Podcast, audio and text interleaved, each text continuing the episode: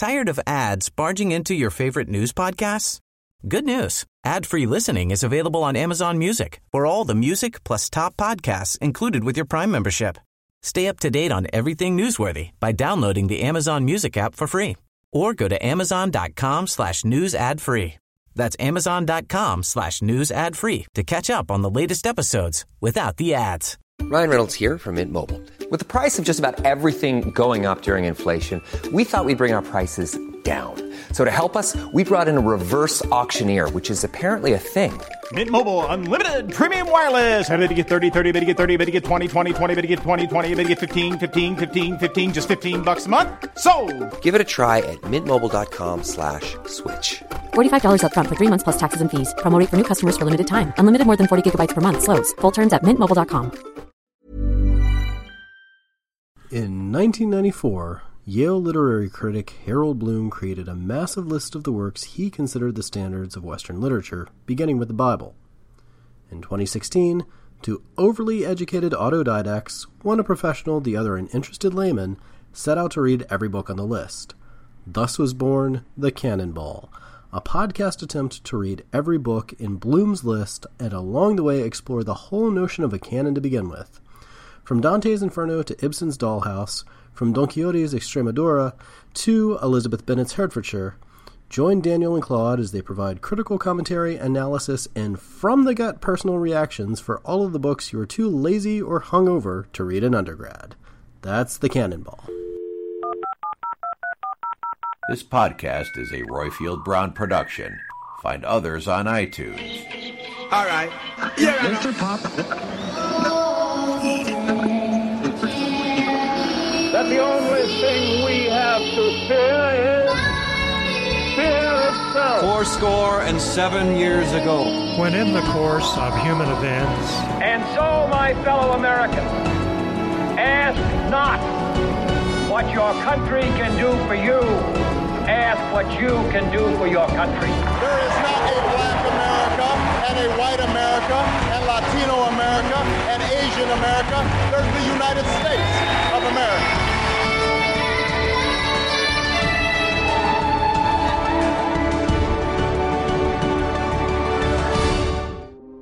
Hello and welcome to 10 American Presidents. This is one of those special shows uh, where I throw the format out the window and just have a conversation. Uh, a conversation with somebody who has produced some really interesting and thought provoking work.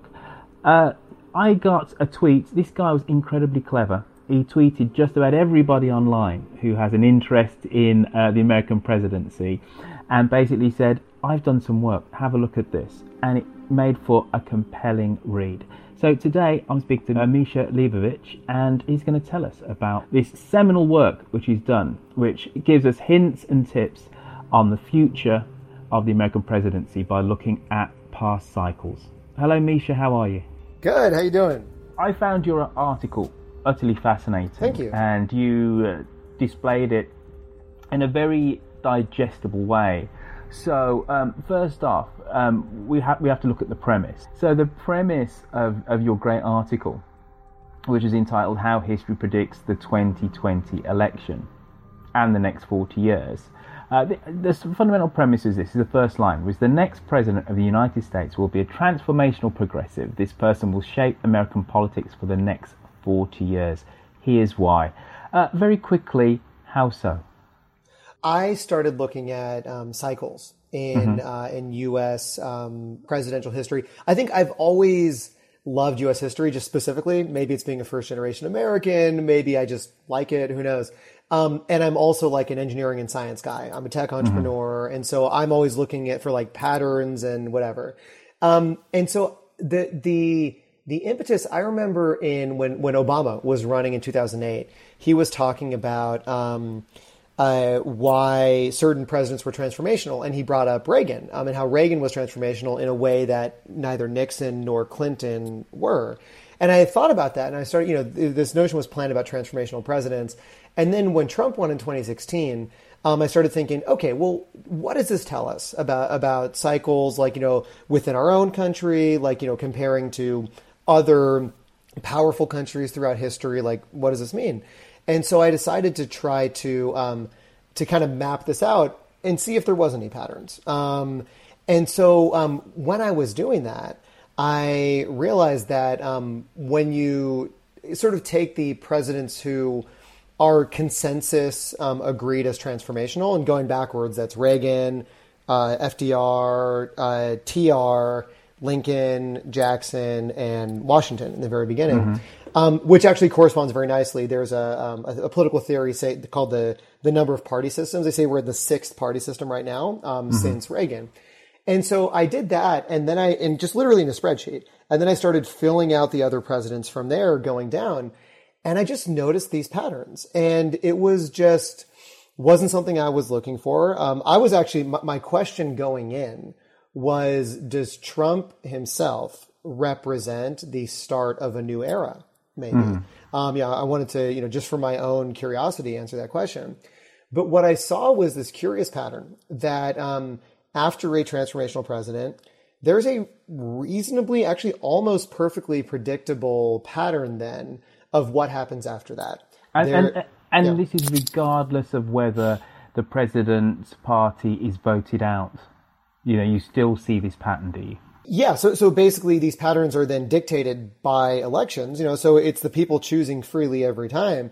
It's just mm-hmm. it, it's interesting that that it, that it keeps happening in in the same way. Just notice these patterns, and I just like color coded it to see like, oh wow, it kind of goes, you know, transformer, same party, other party, same party, other party, same party, mm-hmm. boom, and then it happens again. Um, and so you know, I saw that, um, and then I was looking at sort of the the, the rows across, and I noticed that all the Transformers had some stuff in common. Um, all of the other roles, which I named Continuer, Triangulator, Reimaginer, Precursor, and Ender, all of them had similar characteristics. Now, I mean, president, presidents are complex figures, right? So mm-hmm. you can't just encapsulate an entire person in, in, in, a neat label. Like, I get that. Um, but at the same time, you know, it it held reasonably well, um, and so that sort of like got me looking into it, and then I did some other analysis from there. There is one sign the Soviets can make that would be unmistakable, that would advance dramatically the cause of freedom and peace. General Secretary Gorbachev, if you seek peace, if you seek prosperity for the Soviet Union and Eastern Europe, if you seek liberalization, come here to this gate. Mr. Gorbachev, open this gate.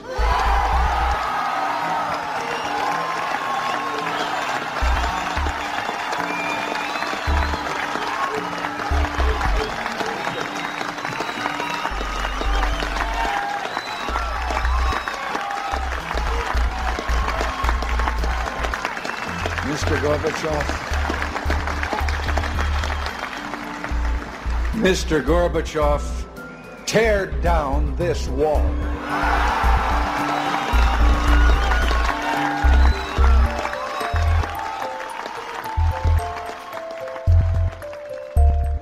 So, do you think that this 40 year cycle is specifically unique to American politics and its economic cycle, or is this something which you can extrapolate throughout, let's say, uh, established Western democracies?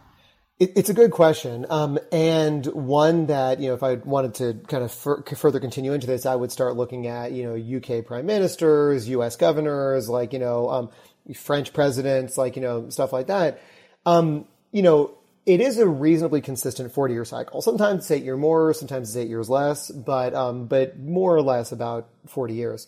Mm-hmm. Um, and you know that's approximately the length of like a um, like, like a generation's 20 years but like a sort of like a working generation like like there's all new people roughly every every 40 years mm-hmm. um, and so one would think i mean in the us we have a very predictable cycle of elections every four years right um, and that's mm-hmm. held you know since, since the founding and so it's kind of weird that this pattern would hold, right? Because wars happen, recessions happen, all kinds of weird stuff happens, but this pattern holds.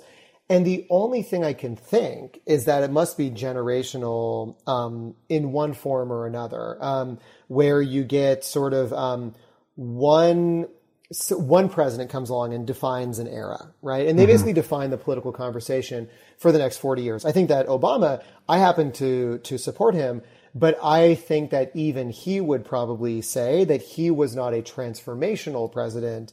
Um, I think if he was running today, he might have been, but you know, in 2008, which was the right time to him for him to run for his political career, um, I think we were still very much in the Reagan era, and all the discussion we were having was still in the framework that Reagan set up. And Obama kind of previewed, I think, what is to come. I think it's generational. Um, if that's true, though, then mm-hmm. one would think that it would hold in governorships, in in in, in other presidencies and prime ministerships. Um, and so that's that's sort of um, unknown right now to me, um, and, and, something to look into. But I would imagine you would see some sort of similar patterns where there's a stable democracy over, you know, a reasonably long period of time. That's me. I'm, I'm kind of going back when I was reading this, and without getting pencil and paper out, um, I went, okay, so 1945 is seen as a transformational moment in UK politics. Um, it's the end of the Second World War. Uh, Britain is no longer really a world empire. We still have one, but economically we're spent. And that Labour government under Clement Attlee uh, founds the National Health Service. Um, so that's universal health for everybody. It's the biggest uh, achievement. and and then with that, then came the kind of post-war consensus. So even though the Conservative Party went to that election against that, when Churchill then comes into power in the early 1950s for the second time, he comes right. into power he doesn't roll that back. Right. And then there is this post war consensus which lasts all the way until Thatcher in 1979. So your theory just about holds up. You know, that Thatcher is the transformational uh, prime minister in Britain in 1979, which then leads on to the era of the individual. Sure. As you as you would kind of term it. Absolutely. And I suppose going back to your last point that um, you would see potentially Barack Obama with his uh, Affordable Care Act as being precursor to much more radical state intervention into um, American society with this progressive, which will come next. So, looking at your hypothesis, we're going to get what a Bernie Sanders or Elizabeth Warren with some kind of healthcare for all. But really, what it's saying is that the state has a role in helping to equal out America's inequalities. Obama would be then that precursor.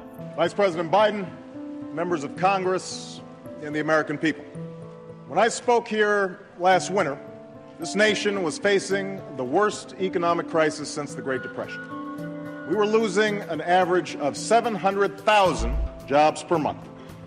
Credit was frozen, and our financial system was on the verge of collapse.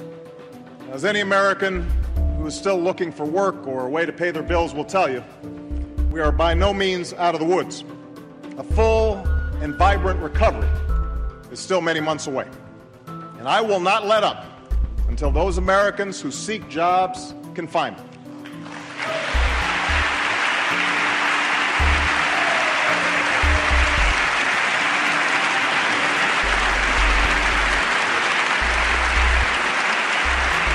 Until those, until those businesses that seek capital and credit can thrive, until all responsible homeowners can stay in their homes. That is our ultimate goal.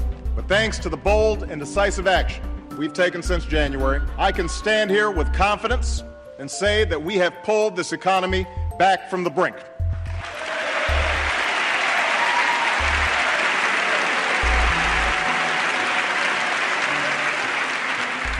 I want to thank the members of this body for your efforts and your support in these last several months, and especially those who've taken the difficult votes that put us on the path to recovery. I also want to thank the American people for their patience and resolve during this trying time for our nation. But we did not come here just to clean up crises. We came here to build a future. So, so tonight, I return to speak to all of you about an issue that is central to that future, and that is the issue of health care. I am not the first president to take up this cause, but I am determined to be the last.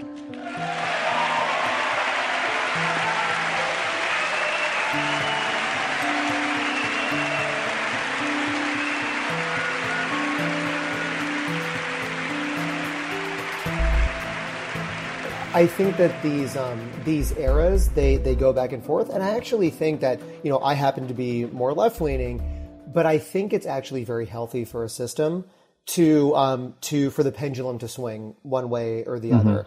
And sort of, I, you know, I'm going to write another article about this that I just have like the notes for right now, but I'll give you a little preview here. Um, I think that the um, you know it, it's like a forest, right? So so a forest you need trees to grow, right? Um, mm-hmm. And for it to be healthy. But then also you need forest fires, like trees falling down, you know, occasional blights. I mean, you need things to happen. Otherwise the forest gets overgrown and it's actually not healthy for the forest. So you need growing and you need thinning. Mm-hmm. And so the way I look at it, um, with the FDR era, which I called the collectivist era, um, that was an era to like invest in the future um, invest in the country. And you had all these programs come out of the New Deal. Then you had, you know, um, uh, Kennedy and Johnson even further that as, as sort of reimaginers, um, you know, in that same era, era. And there was a lot of growth. But then what happens after 40 years of that? You get a whole new set of people. Um, who are who are all there? They were not there for the beginning of the era, so they have their own sort of um, different mentality. Um, human nature suggests that when you build things up, eventually, um, think, you know, systems become complacent. They become bloated. Um, people get very comfortable in, in doing what they're supposed to do. And that's not healthy either. So then Reagan comes in in, in, in 80. And if it wasn't Reagan, it would have been somebody else. Um, and I, while I don't, you know, uh, necessarily support his policies, I do think that it's healthy for the system to have a, a back and forth, a growing and a thinning, and a growing and a thinning. It's sort of two steps forward, one step back, mm. and that's actually okay. Um, and so, in the same way that I think there will be a new FDR ish in 2020, I think there will be a new Reagan in 2060, and that's totally natural and totally okay. Can we quibble about Please, some of the um, the durations here? Because sure. all right, so looking at that era, so you got the Transformer era, which is uh, 1932, first FDR administration to the end of Jimmy Carter, right. and that and and fundamentally what FDR does is the New Deal. Right.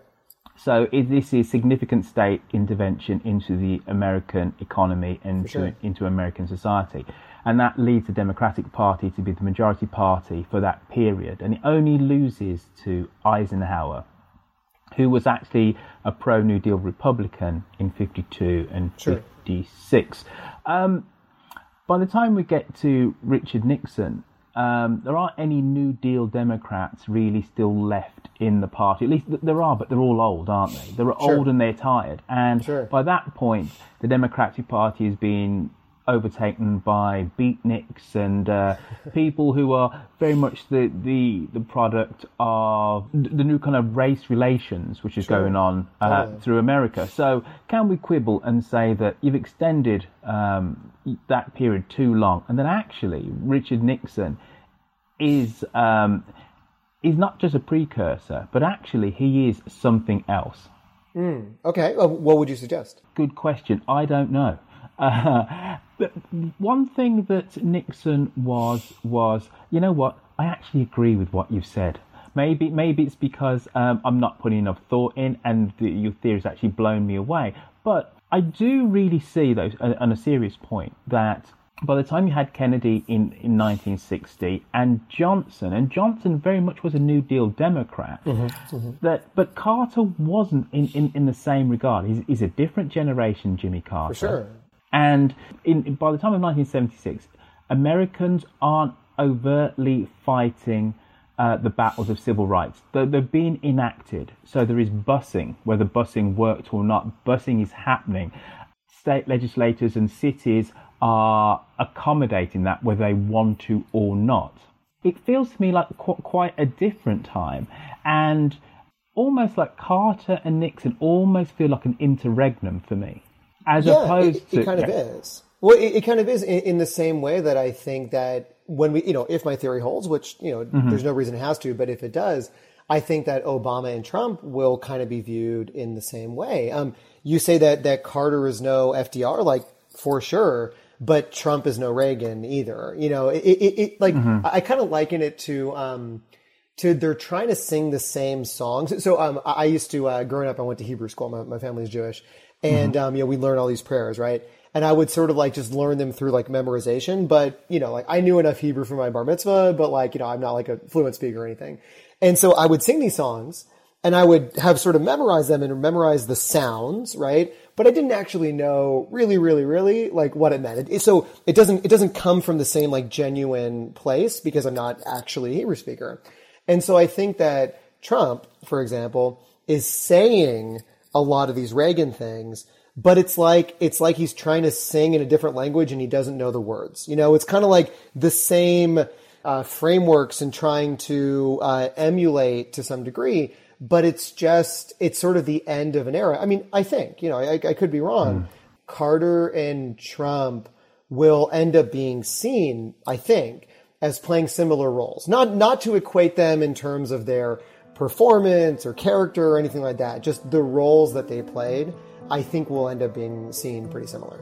We continue to face a grave situation in Iran where our embassy has been seized and more than 60 American citizens continue to be held as hostages in an attempt to force unacceptable demands on our country.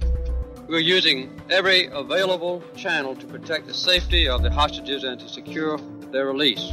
Along with the families of the hostages, I have welcomed and I appreciate the restraint that has been shown by Americans during this crisis. We must continue to exhibit such constraint. Despite the intensity of our emotions, the lives of our people in Iran are at stake. I must emphasize the gravity of the situation. It's vital to the United States and to every other nation that the lives of diplomatic personnel and other citizens abroad be protected, and that we refuse to permit the use of terrorism and the seizure and the holding of hostages to impose political demands.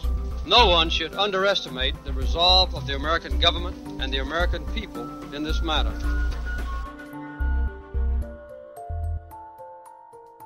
Kind of one of the interesting things uh, that you had in your article was you have the rankings, and there are kind of received wisdom on presidential rankings. Some presidents might go up and down slightly, but right. you know, number one is always Lincoln, number two is always Washington, right. and then there is a general consensus of who the good ones are right. and who the bad ones are. Um, does that then mean then that the enders and really we should may, maybe go through uh, your definitions. Um, so you've got the transformer, so that's your transformative president. Right.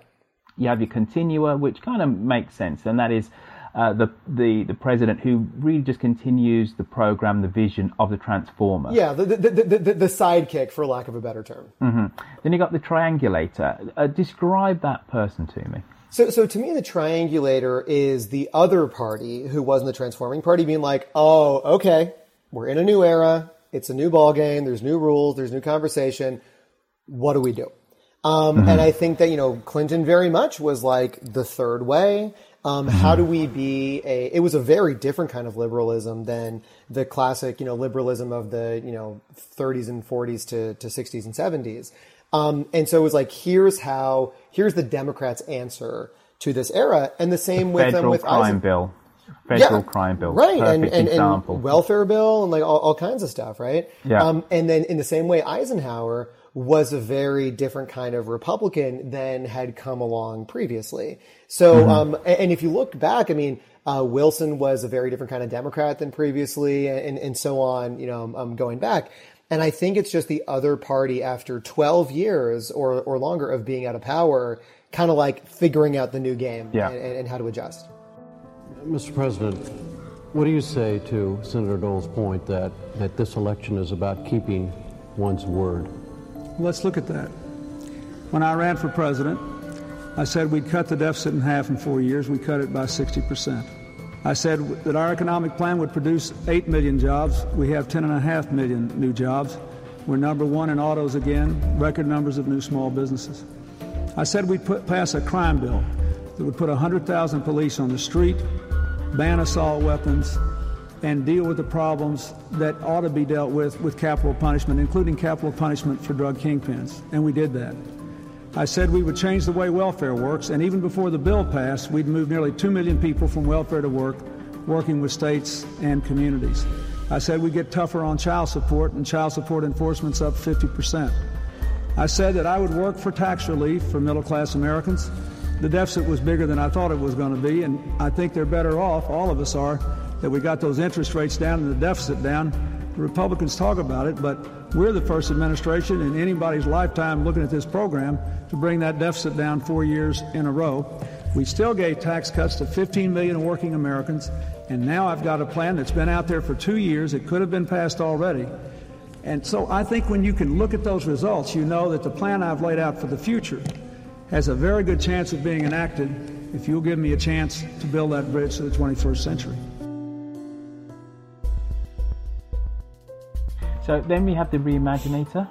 Yeah, yeah, Reimaginer, and and that's like kind of the the second wind where um, it's trying to kind of re you know it's like the original party then lost the White House for a bit to the uh, to the triangulator, and then they're like, okay, you know what, we got this. Um, we're going to do it again, and it's basically very similar to the Transformer with like a few adjustments, you know, because it's typically something like twenty years later um, with a few adjustments, but by and Mm-hmm. large, um, uh, or twelve to twenty years later. Um, by and large, um, the uh, the Reimaginer, it's like Bush, you know, or, or eight George W. Bush was sort of like a lot of the st- like very similar to Reagan policies, but like a slightly different take. You know, uh, Kennedy Mhm. and Johnson, very similar to what FDR was trying to do, but like a modernized take. And then we have the precursor, who we've talked about potentially with Obama, and that is the person that gives you the hint of the next era. Correct. Yeah, you can see where things are going. It's not quite ready to get there yet, but um, it gives you it gives you a hint of what's to come. Okay. And then the ender, which we've, we've also talked about. Now, is it possible, and this is the question I was going to ask, ask before, and I realised we hadn't actually gone through your different categories of Sure. different types of Sure. presidency. Is it possible, considering there are these historical rankings of how good uh, a president actually was in office and how um, important they've been in the in the history and the development of the United States, is it possible for an ender to be a great president? Not a transformative one because he's an ender, but can an ender still be a great president? Hmm. History would suggest no. Um, you know, like the historical patterns w- would suggest that. And the Mhm. reason being that if this cycle is correct, you know, if it is, then, um, then it's really hard at the very tail end of like when something is expiring to do Yeah. something great. Um, a- and, that's also almost juxtaposed because the enders tend to be your lower ranked presidents, then your transformers who come next, just by dint of, uh, of, of comparison, end up being super great looking. Like, like FDR looks great compared to Hoover. Um, you know, and, uh, and, and, and, uh, Reagan was incredibly, arguably more effective than, uh, than, than Carter, Carter. Um, It- was, it was before more, that. It was more dynamic. But if you look back at the some of the instances of Carter's presidency, you had uh, Carter is in the shadow of the oil crisis. Sure. Um, he's having this death battle. America's having a death battle ideologically with the Soviet Union. And in hindsight, by 1979, it was winning that battle. Wasn't Right. apparent in 1979, though. Wasn't apparent at all Yeah. you still had African countries becoming Soviet client states, Sure, etc. And then um, you have the Iran hostage crisis. So let's say if um, so, how much of this is truly situational, and how much of this is well, you know what, your time was up, because you could easily see that um, you could easily flip at least one of those things, which is that he could have led that mission um, into, you know, to, to get uh, those American hostages. And if he'd have managed to pull that off, he would have been, you know, potentially a somewhat more popular president. He could have gone into that 1980 election, you know, with a fighting chance of winning.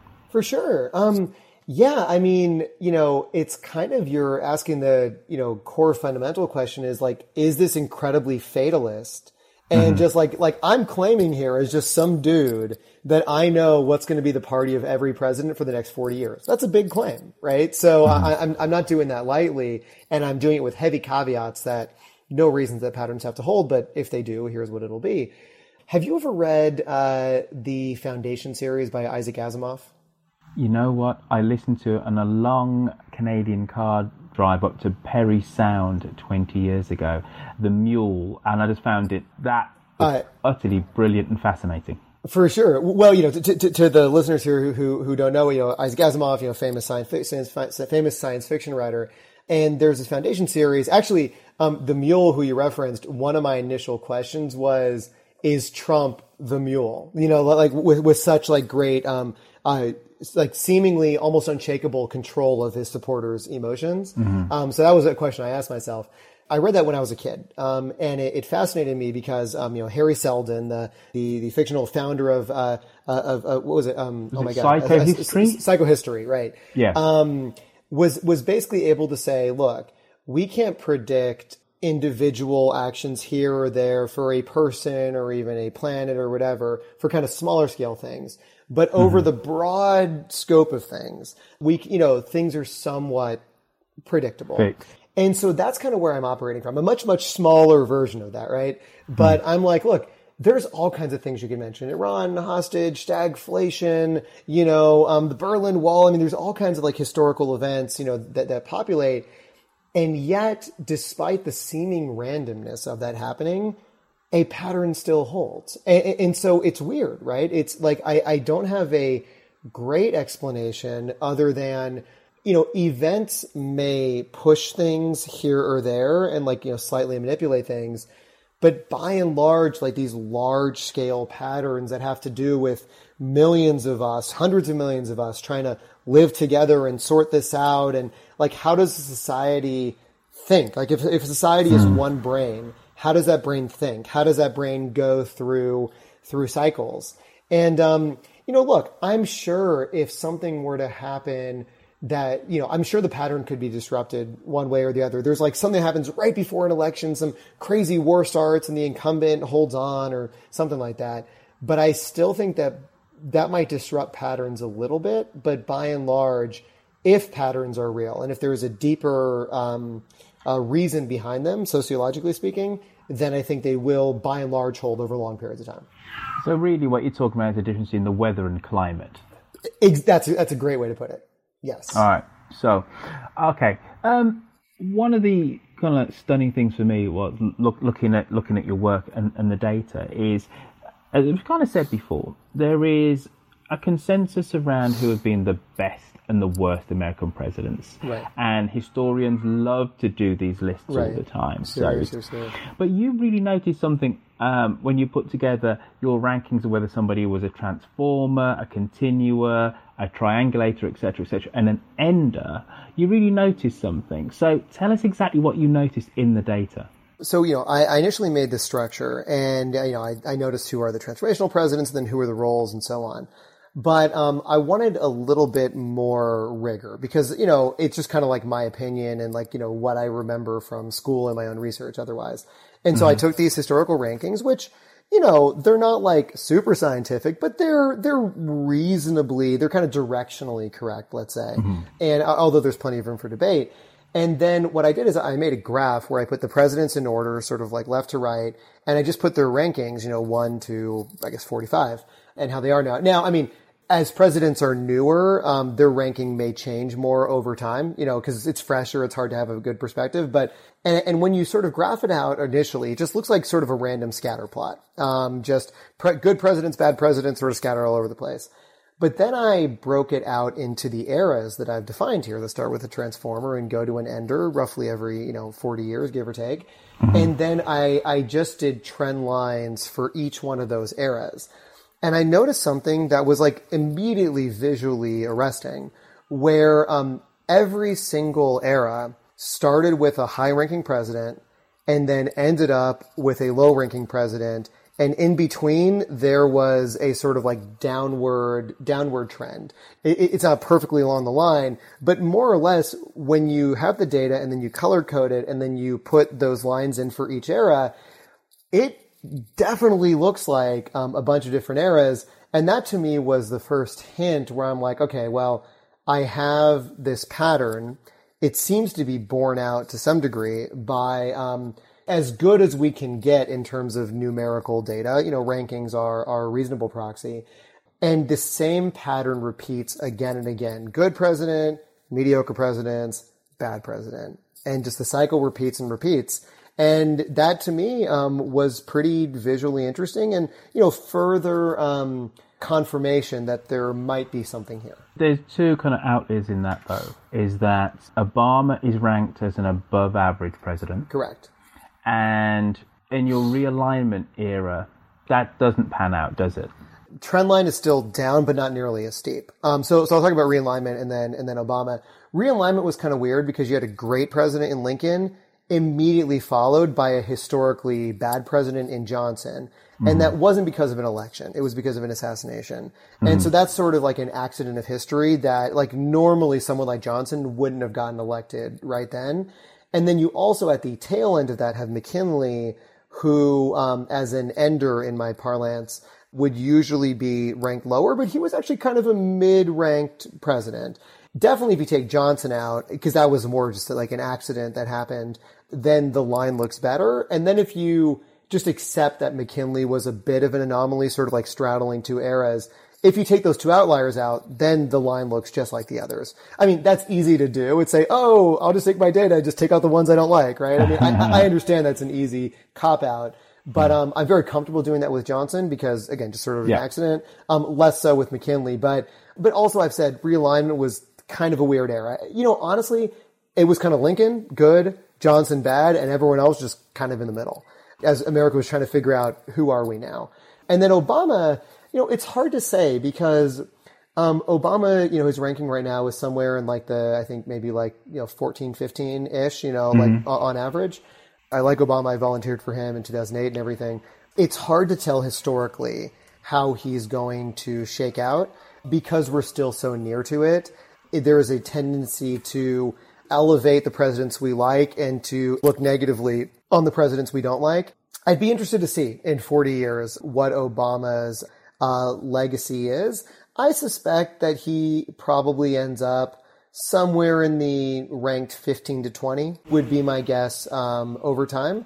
Or, you know, or, or maybe, maybe I'm wrong and maybe he, you know, was a transformer before his time and all that. But I, again, I think even he would admit that 2008 was the right time for him to run for his political career. But even he said in the initial quote that got me thinking about this in the first place that he doesn't view himself as some sort of transformational figure. Hmm. Um, you know, he aspires to do the best that he can. But even he was talking about that we're all sort of prisoners of the era that we're in, and we do the best we can, but we're also subject to broader cycles than ourselves.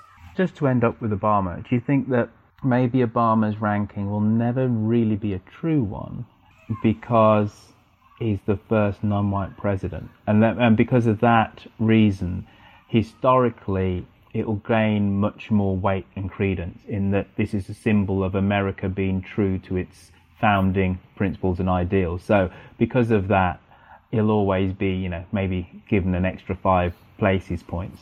For sure, you know, it, it could be, and, and there's certainly something striking about you look at a wall of U.S. presidents and like it's same, same, same, same, same, different, right? You know, and, and I think that then after that you're going to see a lot more, you know, diversity going forward, um, you know, as we just become a more inclusive country.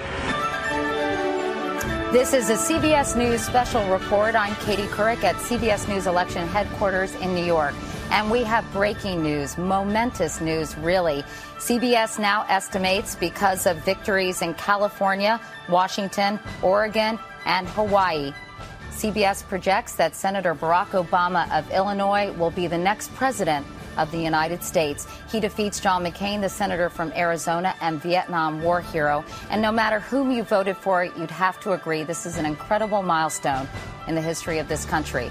A century and a half after the Constitution abolished slavery and guaranteed blacks the right to vote, four decades after the passage of the Civil Rights Act, voters have chosen our first African American president. Bob Schieffer and Jeff Greenfield as we watch these dramatic pictures. And with all due respect, I think we probably want to stay on those pictures instead of shots of any of us. I mean, it is so incredible to see these crowds, the culmination of a two year campaign and a lot of hopes and dreams of so many Americans. Katie, this is more than an election night in America. This is a momentous night in the history of our country. I think actually, you know, it's interesting. Like, he'll probably get bonus points for that, you know, as he did have to overcome, you know, historical odds. He was the first, right? And there's a lot to be mm-hmm. said for that.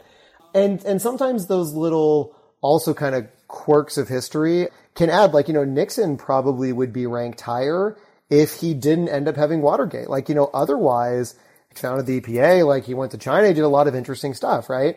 Um, but then all anyone ends up remembering is Watergate, you know, probably to his detriment. The fact that Obama was the first president of color probably helps him, you know, on the positive end. You know, you're right. He, he, he may gain, um, a couple points. And also, if in fact it looks like he was indeed the precursor to, um, to then who ends up being a transformational president, I think he might even jump up even a little bit further. If, if like, let's say we get a Medicare for all or whatever, some other kind of like more encompassing healthcare system, and then mm-hmm. people look back to Obamacare being like the first step in that, he probably will get bonus points from that too.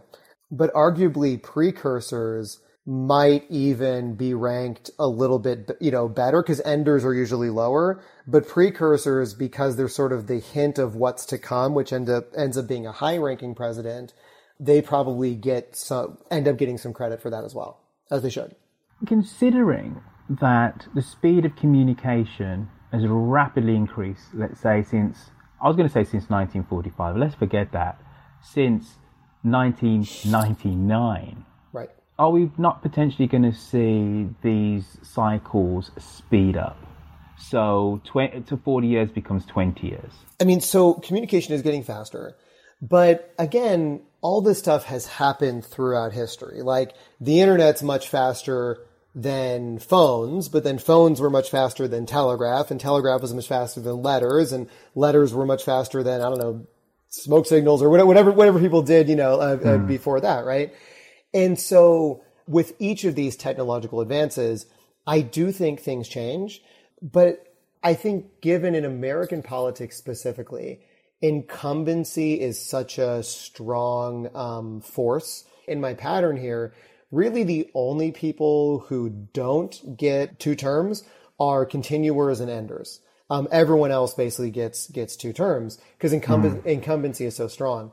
And so could it be like, you know, I have an error here in, in my calculations that's 32 years. And I mean, even then, if you, if you took away a couple of the um, terms, it could be as short as, you know, um, 24 years. But I still think that by and large, if this pattern holds, then it'll still be 40 plus or minus 8 ish.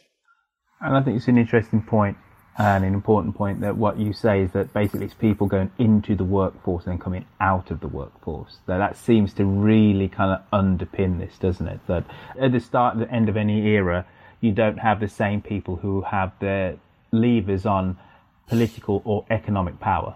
It's a completely yeah. different generation. Well, it's the same. It's it's different people in in the workforce as a whole, and then also in the political workforce. Yeah. You know, there's yeah. there's a whole group of people. You know, probably I don't know hundreds of thousands of people who like you know, or maybe more who like work in just the realm of politics, and they turn over. You know, so the conventional wisdom of one generation ends up being overturned by a new generation that you know believes things are different, and they are, and wants to leave its own mark. Mm. So, if you go back through your actual eras, so you have the founding era, which is 1788, George Washington, through to John Quincy Adams, and that is incredibly neat because they are all the founders. Okay, John Quincy Adams wasn't a founder, but right. he was very much in that mold, wasn't yes. he? You yeah. know, he's the son of a president, right. and he was still somewhat noblesse oblige, and he was an intellectual, he was a thinker very much in in the um, in the mold of mm-hmm. um, the other American presidents. And then sure. you have this radical shift in right. 1828 with Andrew Jackson, who is proto Trump. There's no Yes. two ways about it. They both Sure. have cra- crazy hair, and they very much were, at least gave the affect of being from the people. Right. And but Jackson was truly a self-made man. He was Yep. he was poor, grew up Sure. poor, made his fortune, but he wasn't an intellectual. He wasn't a Right. thinker in the way that the founders were. So uh, go through that populist era for me, just very briefly. Martin Van Buren was his vice president Right. who then stands. Okay, John Tyler. We can't really talk about William Harrison because he wasn't around long enough. But Right. John Tyler, who is the first Whig, in what way is he basically the triangulator of the populist era? Would you say? You know, I, and, and so I should caveat that the further back we go, um, the less, like, I personally, you know, am, am you know, like, I, I, I did research into all these folks, but my, my knowledge is still shakier on the Tyler administration than, say, you know, the Eisenhower administration. Tyler was actually interesting because he was elected as a Whig with Harrison, but then became an independent, so to speak. But basically, um, you know, you had Jackson and Van Buren kind of start with like what now is sort of the modern party system ish, right? Because Yeah. you look at like Washington was nonpartisan, Adams was Federalist, that was still like a long time ago. And then the next four presidents were all Democrat Republicans. Like they, they were all. So it, the, the dint of their roles was more by like their personalities than their, than their parties. You know, I think what you had is that you had this party being established um, with Jackson Van Buren, and that was, by the way, coincided with when um, uh, more people got the right to vote, when it wasn't Mhm. only like landowners anymore. So, uh, arguably, 1824, which Jackson almost won, it's kind of it was kind of very controversial um, that election, and then 1828 when he actually won, were the first elections where like a bunch of people got to vote that that, that never got the, to the vote. great before. unwashed. The great Yeah, unwashed. right, yeah. right. and, and so that was a new era, right? In 1789, George Washington won the Electoral College with 100% of the vote. But whose vote was it? Probably not yours. Only 6% of the entire United States population was allowed to vote at all. Voting was a right that only white male property owners were allowed to exercise. By the 1820s and 1830s, the American population was booming from the East Coast into the western frontier. Frontier farmers were resilient, self reliant, and mostly ineligible to vote because they did not own land. As these new areas of the nation became states, they typically left out the property requirement for voting. Leaders such as Andrew Jackson, the United States' first common man president, promoted what he called universal suffrage. Of course, by universal suffrage, Jackson really meant universal white male suffrage. All he emphasized was getting rid of the property requirement for voting, not expanding the vote beyond white men. By the 1850s, about 55% of the adult population was eligible to vote in the US, much better than 6%, but far from everybody. Tired of ads barging into your favorite news podcasts? Good news. Ad-free listening is available on Amazon Music for all the music plus top podcasts included with your Prime membership. Stay up to date on everything newsworthy by downloading the Amazon Music app for free or go to amazon.com slash news ad free. That's amazon.com slash news ad free to catch up on the latest episodes without the ads. Hey, I'm Ryan Reynolds. At Mint Mobile, we like to do the opposite of what Big Wireless does. They charge you a lot, we charge you a little. So naturally, when they announced they'd be raising their prices due to inflation, we decided to deflate our prices due to not hating you. That's right. We're cutting the price of Mint Unlimited from $30 a month to just $15 a month. Give it a try at mintmobile.com slash switch. $45 upfront for three months plus taxes and fees. Promo rate for new customers for limited time. Unlimited more than 40 gigabytes per month. Slows. Full terms at mintmobile.com. So then you get the Whigs, who were kind of like the proto Republicans, you know, who ended up sort of becoming. I mean, you know, uh, Lincoln was a Whig before he was a Republican, and so I think that's just the other party being like, okay, here's a whole new thing. Here's these Democrats. They have like a like I'd say an arguably like more partisan perspective than before. Like the Democrat Republicans, everyone was Democrat Republicans, and then it kind of splits, and then you have one, and then you have the other side, which is trying to figure it out. And by the way, you know these party identities don't hold. Like like like Andrew Jackson was a Democrat and Lincoln was a Republican, but if they were alive today, they would likely be in the opposite Mhm. parties. You know those identities change over time.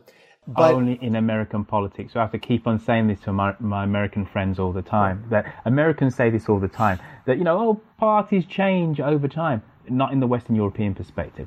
The Tory party, the Conservative Party, has always been right of centre in, in sure. the United Kingdom. The Democratic Socialists in, I don't know, in Spain have always been Democratic Socialists. The Christian Democrats in Bavaria, sorry, in Germany, because they're called the Christian Democratic Union, I think, in Bavaria, have always been right of centre. America is very peculiar in this regard, and I have to always pull Americans up when they say this and stuff. Well, you know, though it's it's arguably it's only really changed once, right? Like like you had like the Democrats and the Republicans then and now, and at some point it they it switched. Over. Yeah. You know, it was kind of arguably with I don't know the the I I remember in in history class when we were learning about Roosevelt, and it was like a, a, a FDR rather, and it was yeah. a big thing where all of a sudden the coalitions very much changed um, mm-hmm. uh, with Roosevelt's election, and you had people that were formerly Republican voters you know, saying like uh, they were convincing them, listen, the Democrats is actually the party for you now. Mm. Um, you know, and I, th- I think these coalitions, the, the, changing, is one of actually the things that causes eras um, or era change. I think that right now, for example, one reason why I have more confidence that we're going to enter a new era is that the coalitions don't really make sense right now. The Democratic coalition and the Republican coalition, and in both parties, you sort of have differences in social policy. and In both parties, you have differences in like in economic policy, and you have the haves and the have-nots in both. It, with Republicans, for example, putting like wealthy Wall Street bankers and rural Southern evangelicals in the same party doesn't make a ton of sense.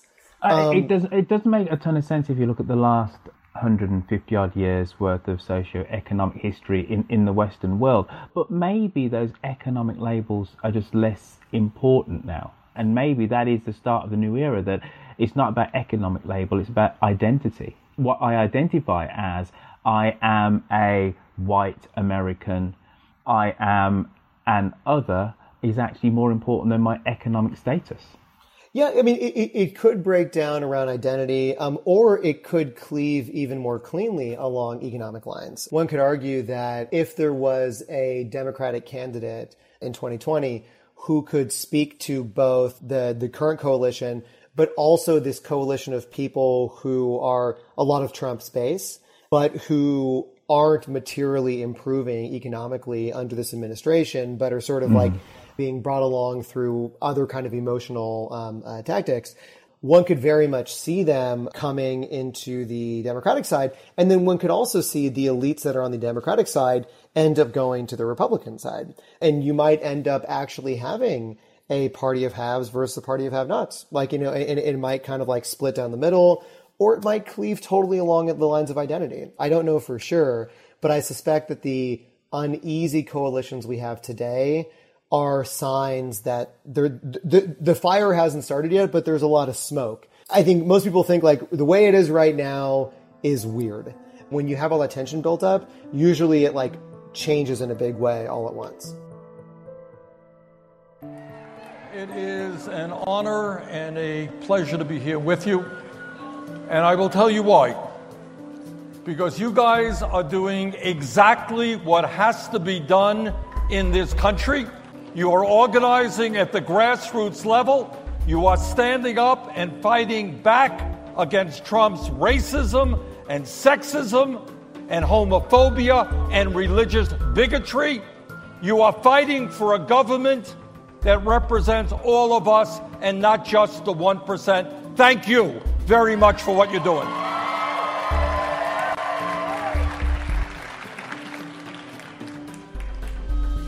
The crisis that we are facing today is not complicated. That we have a government that ignores the needs of working people, ignores the needs of minorities, ignores the needs of women, yet works overtime for wealthy campaign contributors and the 1%. And what our job is, is not radical. It's what the American people want. They want a government which represents all of us, not just the people on top.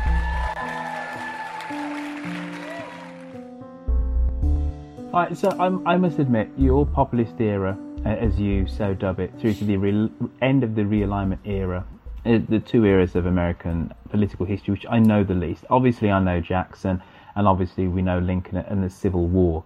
Right. Um, so the populist era is a populist era because give me two lines. The, what you said before that was it the great unwashed or like or you know before before was they it come before, into the they come into the franchise. Okay. Right. Yeah, Got it's a whole new thing. You got twice as many voters, or I, I don't, I don't know how, how many, but a ton more. Ah, okay. All right. All white men basically get the vote at, Yeah. at that point, Right. regardless of whether they have property or not. Right, exactly. Um, but we still have the electoral college just to dampen down any craziness Sure. that, that goes on. All right, uh, you know. So the the oligarchs there, the political oligarchs, are still holding their hand, uh, hands on the tiller, and it's the the uh, the founding fathers put that in as uh, just to hold back extreme democracy if needs be. Sure. All right, great. So then we have the realignment era. You called it the realignment era because. It just seems like it was America finally wrecking, uh, reckoning with its original sin, or you know, this original. I mean, not only a sin, but like a really unsustainable system of slavery. You could have almost guessed in the beginning that this was going to come to a head at some point. You know, it's just hard to have two systems that are that different in, in the same country. And then, you know, we had the Civil War to finally sort that out through a lot of blood. And then it's sort of like realigning. Now, you know, th- there was a couple different names I had considered, like Well, that, that, that was what I was going to ask you. Because surely it's a, the period really of reconstruction, but you didn't want to use that word. because Reconstruction already has a very specific meaning, um, Mhm. which is like the basically the Grant through um, Hayes, I think, or Grant through Arthur, um, Mhm. and, and so that's that's kind of what Reconstruction already means. So I, so I stayed away from that word. Realignment means exactly that America is coming to. Um, uh, has, has dealt with its original sin, the fundamental contradiction between the Declaration of Independence and its aims and its Right. noble aims, and the fact that at that point, what one in every five Americans were held in Right. bondage. Right. Right. So there's a realignment. Again, right? I, I know that Grover Cleveland was fat. I know. Or was it Chester Arthur? I don't know. Uh, There's well, some, well, well, there's, well, uh, there's well- some fat presidents around there. Go on. Uh, what, uh, uh, Taft was the one that got stuck in a bathtub. Oh no, no, Taft is the super fat one, Right. and then Grover Cleveland is the one who looks like that actor Crumbs. Anyway, I'm, I'm gonna I'm gonna move on. I'm gonna I'm gonna move on. Surely that era is broken up into two, and I'm thinking about this economically as opposed to politically because as I I hold my hand up right for somebody who does um, a podcast about American history. And then also another show about um, American politics. Right. My detailed knowledge of the 1880s to, to 1900 American politics is pretty scant Yeah. in terms of I know the names of the presidents. I couldn't tell you what the signature achievement was, and I think that's in part because isn't that the, the Gilded Age? That's Right. that's robber corporate barons. Robber so barons, can't yeah. you n- neatly um, divide that era into two? That this is corporate um, America. It's your Carnegies and your Rockefellers who um, really do have their uh, stranglehold on, on American economy. You've got Sure. a mass wave of immigration coming from Southern Europe, Eastern Sure. Europe, and it transforms America. So Right. that to me feels like two eras put together. It might be, and and the realignment's also a weird one. You know, I say this in the piece, like I have five different presidents jammed into the continuer slot on that one, just because, like, look, patterns aren't perfect. Um, and after the Civil War was a really weird time. You know, it was like trying to put the country back together. There was just a lot of uncertainty and, and a lot of like trying to figure out what the country's going to be after this like huge, huge trauma. You know, you have Cleveland serving non-consecutive terms. You have um, McKinley as probably the highest ranked, what I call an ender, who doesn't really fit neatly into that. I mean, he kind of straddles the realignment era and the progressive era. So there's a lot of weird things about that era. It's not the the best holding of the pattern, but it does a decent job. I mean, because you know Cleveland is both what I would call a triangulator and a precursor. He was arguably a triangulator because he was the first Democrat elected in what, like, uh, you know, 24 years. Mm-hmm. Um, but he's arguably not a precursor to TR at all. There, there are things that don't hold that well. The reason why I wouldn't say necessarily that it's a new era is, in my theory, eras start with transformational presidents. And I don't think there's any argument that Cleveland or Harrison or any of those folks were transformational. And so that's but, the but, reason but why I jammed it the way interestingly, though, interestingly, um, doing doing the work and the research that I have done on Amer- ten American presidents, Grover Cleveland until the 1960s was seen as a lion of the Democratic Party. Mm. If you go if you go back and look at footage of party conferences, Grover Cleveland was the man, and in part, I believe it was because he was the first Democrat in like forever to actually Yeah. to gain office again. For but as as you said, you know, the one of the reasons why he's fallen massively out of favor is because he represents a Democratic Party which is now more akin to the Republican Party. Right. Well, and, and of course, of course, he'd be considered a lion because I mean, he was the literally the only Democratic president in a 52 year span from Hmm. from 1860 to 1912. So of course, you know, like like any party is going to look back to its like perhaps more recent ish achievements Yeah. um, with uh, with pride. But yeah, I mean, I think that um, you know, But- but- as but- history goes. if we were uh, doing this interview, if it was possible to do this interview, let's say in uh, 1910, we would actually say that Grover Cleveland was a transformational president. We would. Hmm. If we're doing it in 1910, so that would have been. I mean, it's all easier with the hindsight of history, right? Like, like, like most things while you're living them don't necessarily seem transformational, or it's, it's it's hard when you're living through something to be like, this is actually historic, right? Or, or future generations will look to this time as being historic. Um, perhaps um, I am not an expert on the achievements of you know either of the Cleveland administrations, but I know that at least since then, historically, TR and Lincoln seem to be held in significantly higher regard. No question of that. No question of that. Hence, I'm saying I was su- totally surprised looking back at the Democratic Party conference of 1960. Okay. Yeah. And you can actually see the, the images, and there's massive pictures of Grover Cleveland. And ditto 1948 with Truman, like he was seen as um, a lion of the party. Sure. Not at all now. History has been a not so kind to his legacy. Sure, He just sure. said, you're just a run of the mill president. Just kind of, but you know, but but middle's not bad. There's a lot of presidents on the lower tier, so mid tier, as far as it goes, you know, not too bad. Uh, that was the realignment era. And then we have the, the progressive era, which I think everybody kind of has an idea of what, what that is. Uh, it, you kind of start it with Theodore Roosevelt, and I think most people do. And he, he is your uh, transformer. Right. And then we have uh, Big Fat Taft. Uh, we have a little bit of uh, semi-fascist Wilson, uh, and then we have Warren Harding uh, with him and his lovers, and then um, and then we have Calvin Coolidge, uh, who Right. never said a word, and then we end up with Hoover, and he does Right. perfectly seem to fit your model. Though there is no precursor there, though, is there? Yeah, yeah, th- th- that's the only one in my model where they're really just is no precursor to FDR as far as far as I could tell. You know, all the other ones I was able to kind of like at least e- whether closely or at least semi closely make a case Mhm. there. But yeah, the progressive era doesn't seem to be a precursor. I don't have a good explanation for that. That's why the model's not perfect and there certainly could be holes or things in the future. Mhm. Um, but that was one where just for one reason or another, um, history didn't end up that way. My fellow citizens, this broadcast tonight marks the beginning of the mobilization of the whole nation for a great undertaking to provide security for those of our citizens and their families who, through no fault of their own, face unemployment and privation during the coming winter.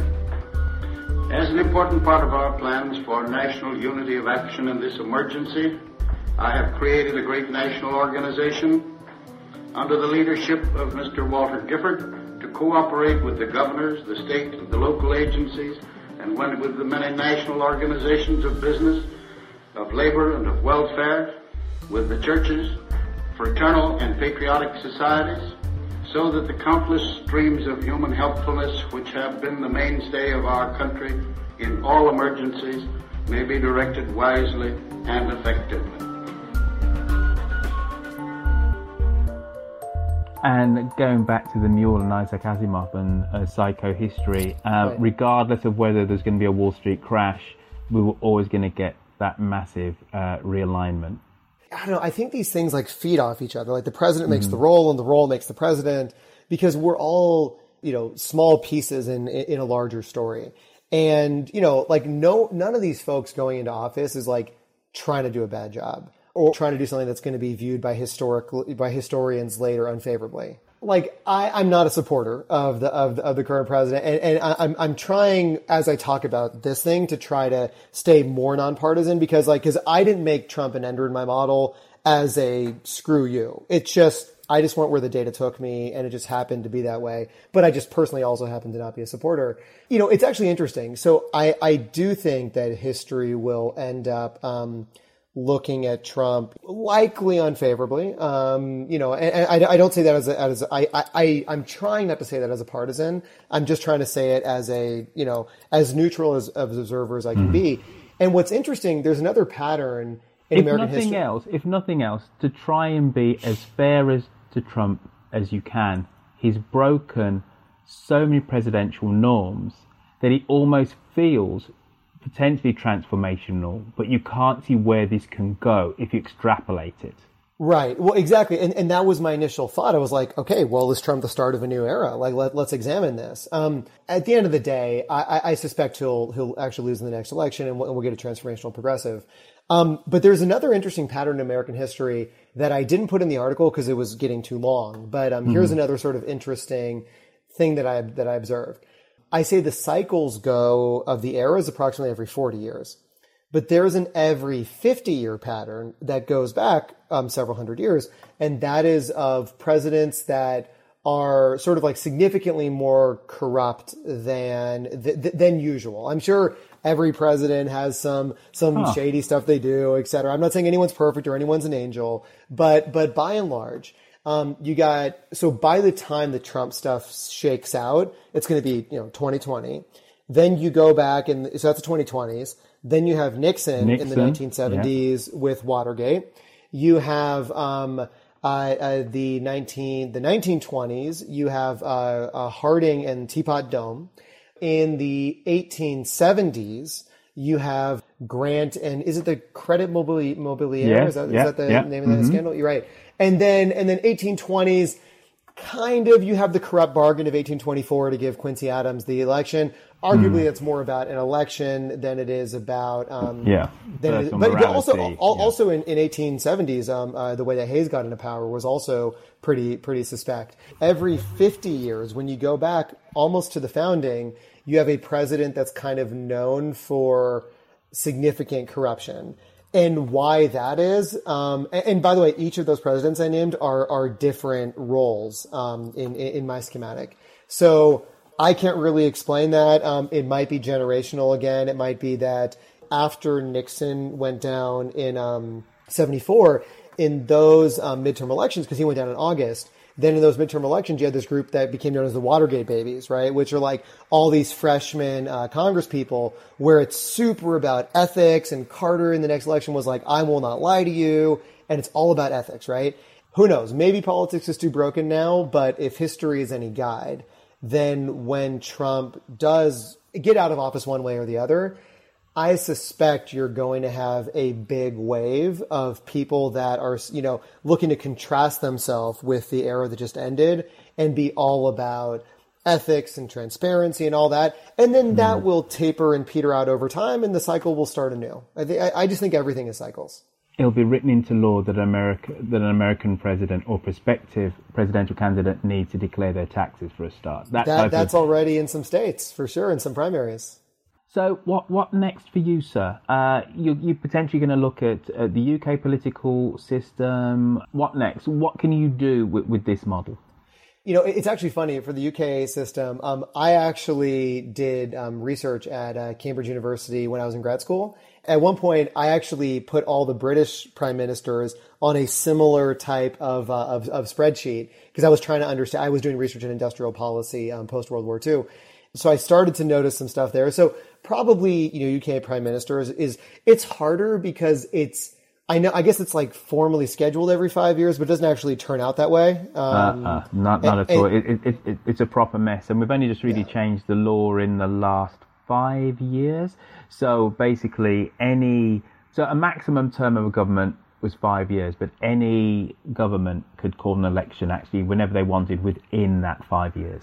Sure, sure, sure. Right, right. So I think that the UK would actually be good in that respect because although there's not the regularity of, of elections that we have here, which is every four years like clockwork, if this is due to a fundamental thing about human nature and generations, mm-hmm. then something should hold. You know, um, th- then you probably do have, you know, Attlee as the start of one era that ends with you know Callaghan and then Thatcher is the start of another era that's mm-hmm. arguably still going on you know, within you, then you had kind of Blair in the middle, and then you still have a bunch of conservatives after that. You know, one could argue that if it is historically speaking similar, then um, you know Johnson currently could be the ender of the Thatcher era, and then there may be a transformational progressive that comes along in the UK. You know, and that probably, given all the drama going on right now, probably wouldn't be super surprising.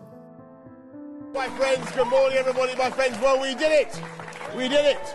We pulled it off, didn't we? We pulled it off. We, we broke the deadlock. We ended the gridlock. We smashed the roadblock. And in this glorious, glorious pre breakfast moment, before a new dawn rises on a new day and a new government, I, of course, want to congratulate absolutely everybody involved in securing the biggest Conservative majority since the 1980s. Which,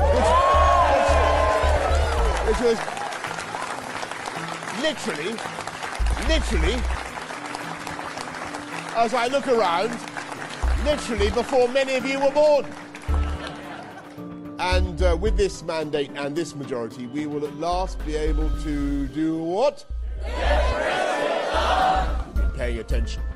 Uh, because this, this election means that getting Brexit done is now the irrefutable, irresistible, unarguable decision of the British people. Uh, one thing which um, we didn't actually uh, remark upon, your last era you call the humanist era. Right. And you say from 2020 you're going to have a transformer. They're going to serve two terms, then a continuer for one in 2028 will also be a Democrat. So right. transformer will be a Democrat. Let's, let's underline that. Then your uh, triangulator uh, will come along in 2032, which will be a Republican. Um, why is it the humanist era for a starter? Like the way I define eras is like what was the conversation that was happening. So basically, FDR set the conversation that happened over over the over the rest of that era for every president under that era. Mm-hmm. Reagan set the conversation that happened, um, you know, for the rest of that era. So whoever the next president is, and this may not become super apparent until several years or maybe even a decade or two in, but I suspect that the next 40 years, tech is going to get crazy and climate change is going to get real. And, you know, and I'm in the tech industry. So, you know, so I see firsthand, um, the, um, the speed that, that tech grows and it's a lot more, uh, uh, exponential of a curve than than most people realize. Like you know, as human beings, we're we're not really accustomed to things that are that are exponential, but it's moving incredibly fast. And and climate change, like I, I actually tend to be um, generally techno optimistic. I, I, I think that we will come up with things that are going to save the planet, but I think it's going to be painful in the meantime. And I think we still need to like work really hard to, to get there. But I think that, um, that those two things are going to be real. And what those have in common is what do you do with all the people? As more and more jobs are automated, what happens to the people? As, as more and more land becomes uninhabitable or or you have to you know t- do different things what happens to the people and so i think that over the next 40 years um, if you put it this way it's um, you know 2019 now so you think about how different our lives look now than than mm-hmm. it did in 1979 right? Um, you know, 40 years prior. And so, as different as that is, I think it's going to be even more different because tech has an exponential curve. Um, that's you know that 2060 is going to look super super different than than 2020 does. And I just think the conversation of this next era is we have these societies that have all these this abundance like you know like in in general of of the entire society we're actually doing very well. Um, you know like output is great. Technological capabilities are great. We're producing lots of food all that. The distribution needs some work for sure but the capabilities are great. And so i just think a lot of it's going to be about the continuing of this like timeless battle perhaps about how do you grow things and then how do you share things. Um, you know, that, that's always going to continue as, as, it should. And, you know, maybe, maybe in 40 years I'll revisit the name and, and it'll be something that's different. But from our vantage point now going into it, it seems to me the main conversation is going to be about we got a lot of people and a lot of wealth, but it's not distributed very well. And also, how do we distribute things while also still maintaining growth? Like I'm very much a capitalist. I'm very much into markets and, and I think it's the most efficient way. I'm a businessman. And, and so I, I love all that stuff. But I still think we need to have a, you know, society where people are taken care of, you know, and we don't have people starving or freezing or any of those things. And so I just think that that's going to be the conversation. And I think whoever wins in 2020 should my thesis be correct about being a transformational progressive, we are going to be continuing the conversation that that president lays out for the next 40 years, and it's going to be about people. So, Misha Leibovich, thank you for coming on to 10 American Presidents and sharing your your Isaac Asimov like take on social psychohistory, uh, but specifically looking at the cycles, the recurrent patterns of American politics, uh, and how it plays out through society. Thank you for coming on to the show, sir.